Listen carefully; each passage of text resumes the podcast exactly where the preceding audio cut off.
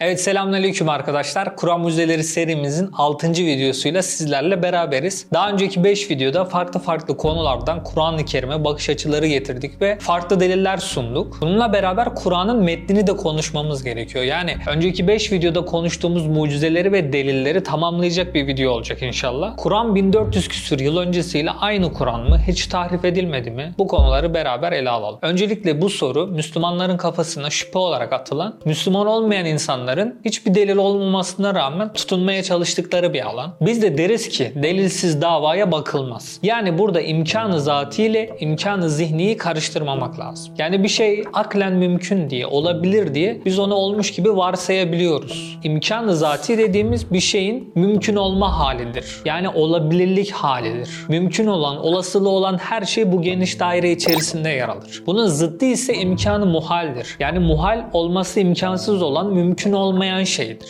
Mesela üçgen bir kare, kare bir altıgen, 1 2'ye eşittir, 2 artı 2 5 eder gibi söylemler muhaldir. Yani direkt aklen reddedersin bunu. Ama imkanı zati bunun gibi direkt aklen reddetmediğin bir açıklama, bir delillendirme gereken çok geniş bir dairedir. İmkanı zihni dediğimiz ise mümkün olan bir şeyin yani ufacık bir olasılığı olan bir şeyin dahi zihnen olmuş kabul edilme halidir. Halbuki bu bir vehimdir, kuruntudur yani. Vesveseler şüpheler, takıntılar da vehimden kaynaklanır. Yani olmayan ihtimallere olmuş muamelesi yapmaktır. Ancak ihtimaller sonsuzdur ve gerçekleşene kadar da ademdir, yok sayılırlar. Sokakta rastgele birini çevirip sen katil olabilirsin diye onu hapse attırmaya çalışsanız bu mantıklı olur mu? Olmaz değil mi? Mahkemeye dahi gitsen, polise, karakola dahi gitsen seni pek kale almazlar. Çünkü delilsiz davaya bakılmaz. Hepimizin her an ölme ihtimali vardır. Bu mümkündür. Ama bu olasılık var diye yaşamaktan da geri kalmaz olmaz. Hayatı kendine zehir edemezsin. Gerçekten olmuş gibi ya da ölmüşsün gibi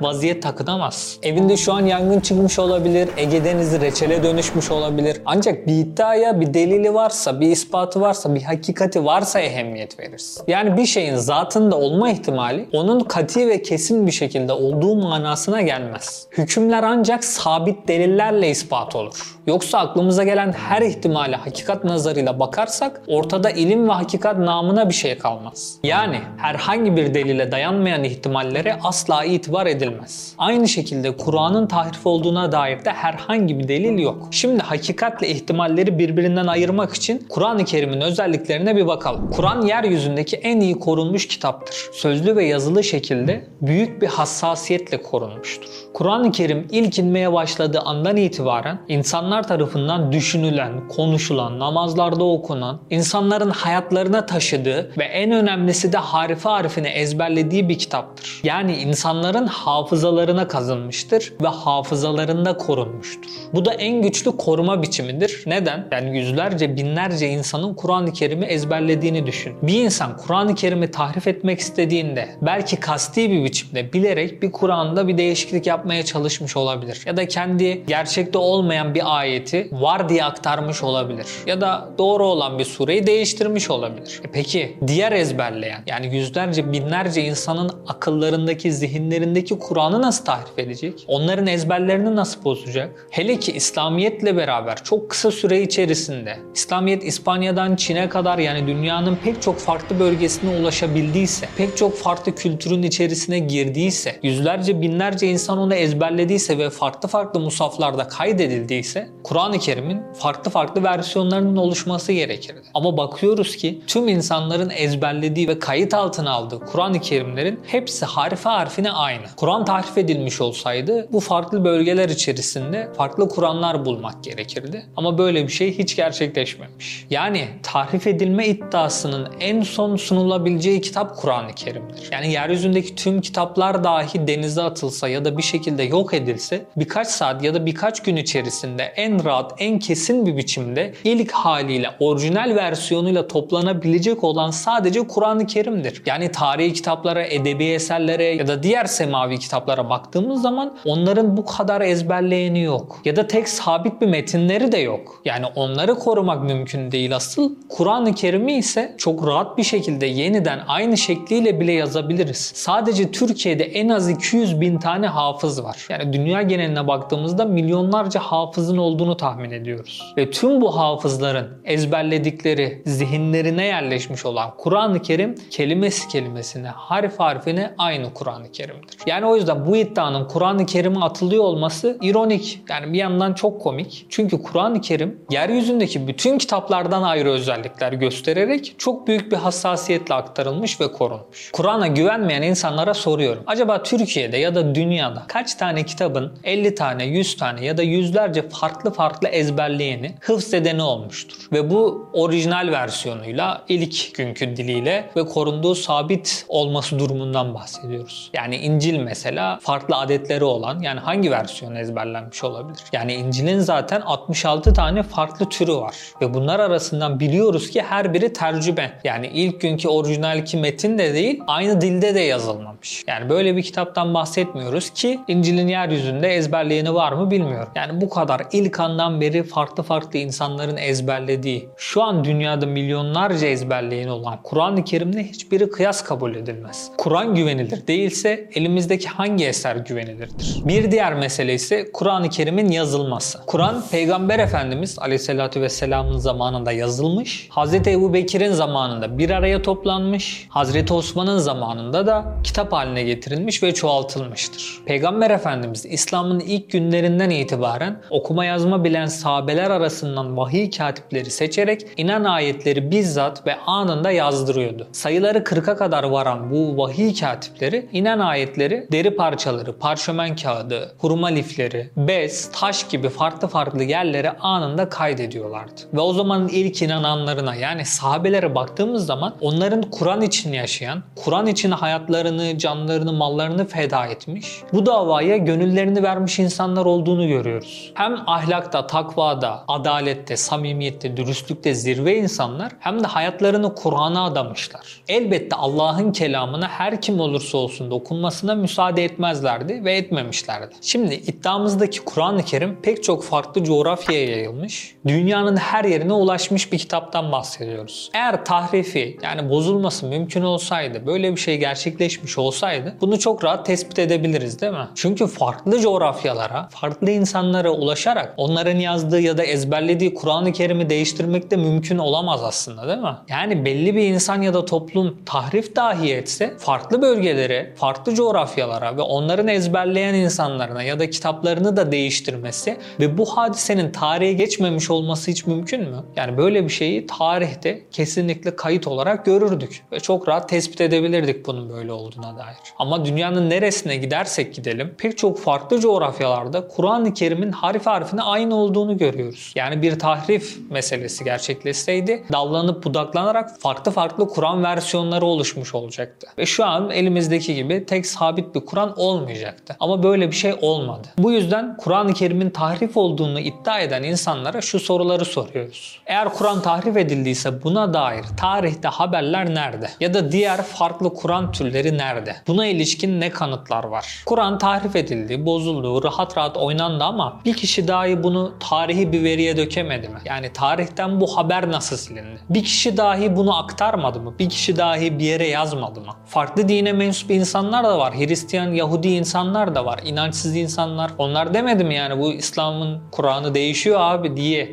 kendi tarihlerine de mi bunu yazmalılar? Peki Kur'an-ı Kerim için yaşayan, onun için can veren, dürüstlüğüyle, takvasıyla, adaletiyle öne çıkan güruhtan bir kişi dur demedi mi yani bu tahrif meselesine karşı? Herkes mi sessiz kaldı? Yani Kur'an tahrif edilmiştir, bozulmuştur diyen insanların hiçbir delilleri olmadan vehimle, kuruntuyla hareket ettiğini görüyoruz. Ve aslında bu iddiayı öne atmalarındaki neden de aslında Kur'an-ı Kerim'de hoşlarına gitmeyen ayetler ya da nefislere zor gelen namaz kılmak gibi, zekat vermek gibi ya da şu anki toplumla, moderniteyle, şu anki düzenle pek anlaşılamayan ya da ilk bakışta hikmeti görülemeyen meselelere karşı Kur'an tahrif edilmiş olabilir argümanının söylendiğini görüyoruz. Yani bir de şu mesele var. Bir şeye yeterince uzaktan bakarsan her türlü vehimle, kuruntuyla hareket edebiliriz. Yani dediğimiz gibi burada aklı, mantığı, delilleri baz almamız lazım. Bir insan kendi nefsini, kendi düşüncelerini ya da insanların genel algısını baz alırsa burada hakikate ulaşamaz. Hep vehimle, kuruntuyla, varsayımla hareket etmek durumunda kalır. Yani bir şeye yeterince uzak mesafeden bakarsan o ikisini birbirinden ayırt edemeyebilirsin. Yani çok değerli bir sanat eseriyle benim kötü bir çizimim olsa burada. Bu ikisine sen uzaktan bakarsan hangisinin sanat eseri, hangisinin kötü bir çizim olduğuna karar veremezsin. Mesele olayları yakından incelemek.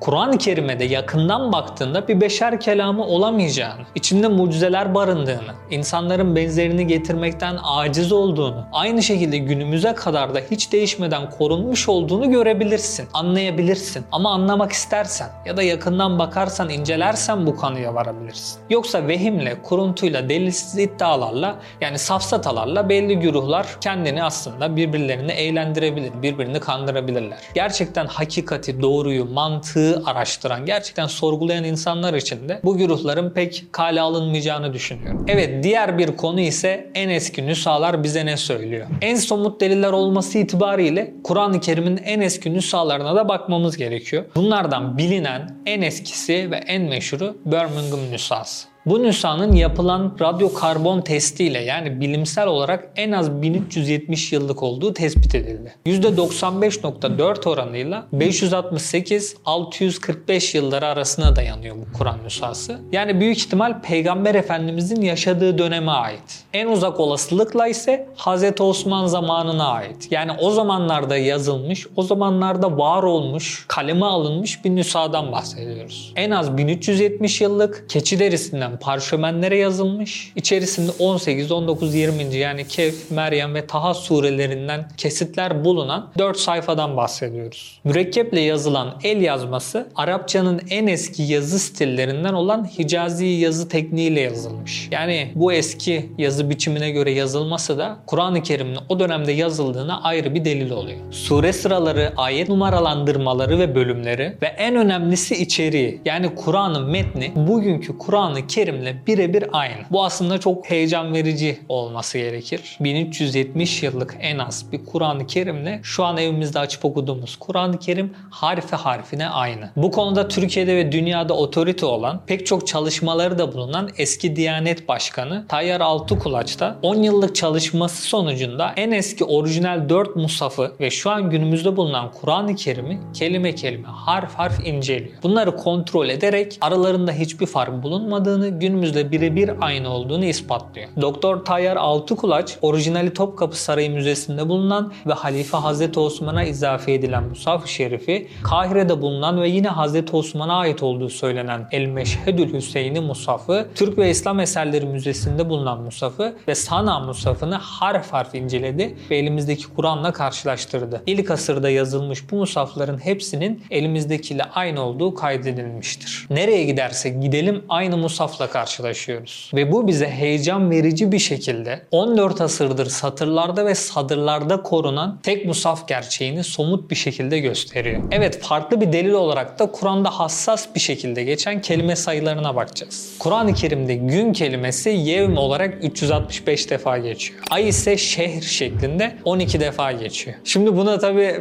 miladi takvime ya da İslami olmayan bir takvime göre mi geçmiş falan diye böyle saçma iddialar gelebiliyor. Yani aslında burada takvimden ziyade astronomik bir gerçek var. Dünyamız güneşin etrafına döndüğü süre içerisinde kendi etrafında da 365 defa geçiyor. Yani burada astronomik bir bilgiye ya da bir olguya bir işaret var. Yani bunu takvimle sınırlandırmak ya da hicri takvime göre niye değil demek aslında çok absürt. Burada astronomik bir olguya temas ediliyor. Kur'an-ı Kerim'de benzer şekilde dünya ve ahiret kelimeleri 115'er defa. Melek ve şeytan kelimeleri 88'er defa. Cennet ve cehennem 77'şer defa. Yani o gün anlamında yevmeyizin ve kıyamet günü. Yevmül kıyame. Yani o gün ve kıyamet günü. Yani o gün zaten kıyamet gününü işaret eden bu iki kelime 70'er defa geçiyor. Peygamber anlamına gelen nebi ve haber anlamına gelen nebe kelimelerinin ikisi de 80 defa geçiyor. Boşanma ve evlenme 23, erkek ve kadın 24'er defa geçiyor. Yaratılış itibariyle birbirine benzetilen iki peygamber olan Hz. Adem ile Hz. İsa'nın isimleri yani Adem ve İsa kelimeleri 25'er defa geçiyor. Allah nezdinde İsa'nın durumu Adem'in durumu gibidir. Yani bu oranların belki her biri ince bir çubuk hükmünde. Yani bu ne ifade eder diye düşünebilirsiniz. Ama bu kelimelerin gerçekten çok fazla oranda, çok fazla düzeyde birbirine yakın anlamlı ya da zıt anlamlı benzer kelimelerin bu şekilde bu sıklıkta geçmesi aslında o ince çubukların birleşmesini ve artık burada tesadüf eseri olamaz demeye bizi getirtmesi gerekiyor. Ve aynı şekilde Kur'an-ı Kerim tahrif olsa bu kadar hassas ayarlarla tarafından düzenlenmiş bu geçen kelime sayılarını keşfetmek mümkün olmazdı. Ama biz bunları keşfettiğimize göre Kur'an-ı Kerim'in içerisinde muhteşem bir sistematik var. Geçen kelimelerin tekrar sayısında dahi bir mesaj var, bir kasıt var. Buradan anlıyoruz ki Kur'an-ı Kerim tahrif olsaydı bunun içerisinde böyle hassas oranlar, hassas dengeler, ölçüler bulamazdık. Yani yazılım ve kodlamada dahi bir tane harfin ya da sadece tek bir hatanın değişmesiyle tüm yazılım iptal olabiliyorken aynı şekilde Kur'an-ı Kerim'de de tek bir değişim, tek bir tahrifle beraber tüm bu düzenler, tüm bu ölçüler alt üst olabilirdi. Ama olmamasından delil olarak anlıyoruz ki Kur'an-ı Kerim sabit bir şekilde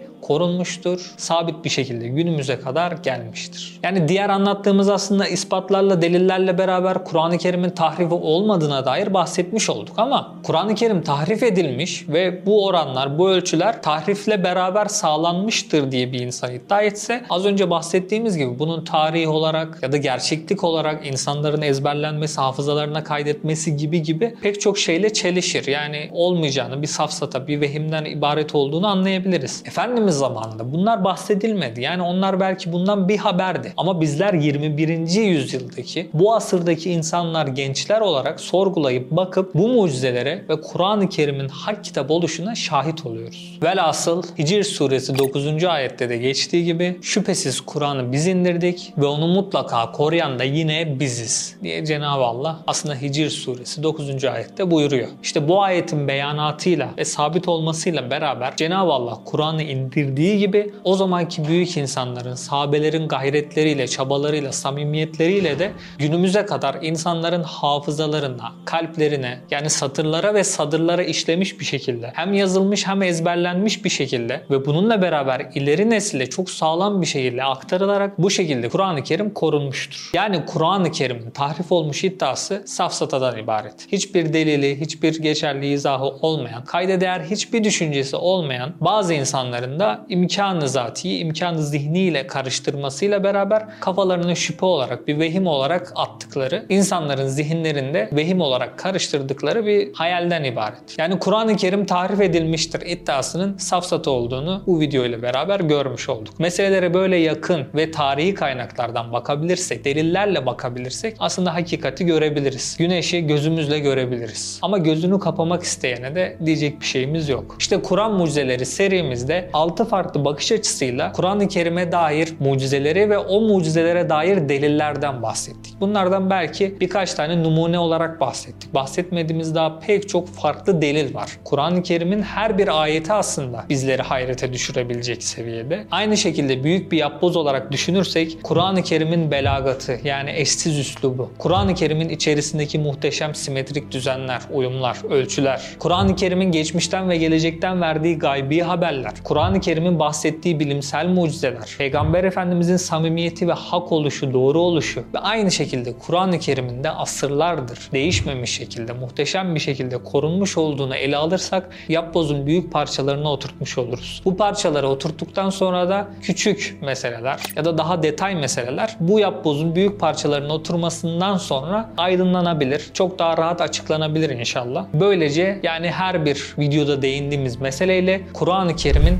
hedefi her seferinde 12'den vurduğunu yani her söylediğini doğru söylediğini ve eşsiz bir şekilde hiçbir kitapta hiçbir dinde benzeri görülmemiş bir şekilde hakikatlere muhteşem bahsettiğini görmüş olduk. Şimdi Kur'an-ı Kerim'i çürütmek isteyen bir insanın da o 12'den vurulmuş binlerce oku yerinden tek tek sökmesi gerekiyor ki bu iddiasını biz gerçekçi görüp kayda değer görüp itibar edebilelim. Ama onun dışında delilsiz davaya bakılmaz. Bizler de bu 6 videoluk Kur'an mucizeleri serisi boyunca Kur'an-ı Kerim'e olan imanımızı yenilemiş, tazelemiş olduk. Meselelere beraber çok güzel değinmiş olduk. İnşallah bundan sonra da farklı farklı konularda ya da farklı konseptlerde İslam'a dair ya da tekrar Kur'an'a dair meseleleri beraber ele alacağız inşallah. Bu seride bizlerle olduğunuz için Allah razı olsun. İzleyenlere, beğenenlere, paylaşanlara teşekkürlerimizi sunuyoruz. Bir sonraki videoda, önümüzdeki videolarda görüşmek üzere. Allah'a emanet olun. Selamünaleyküm.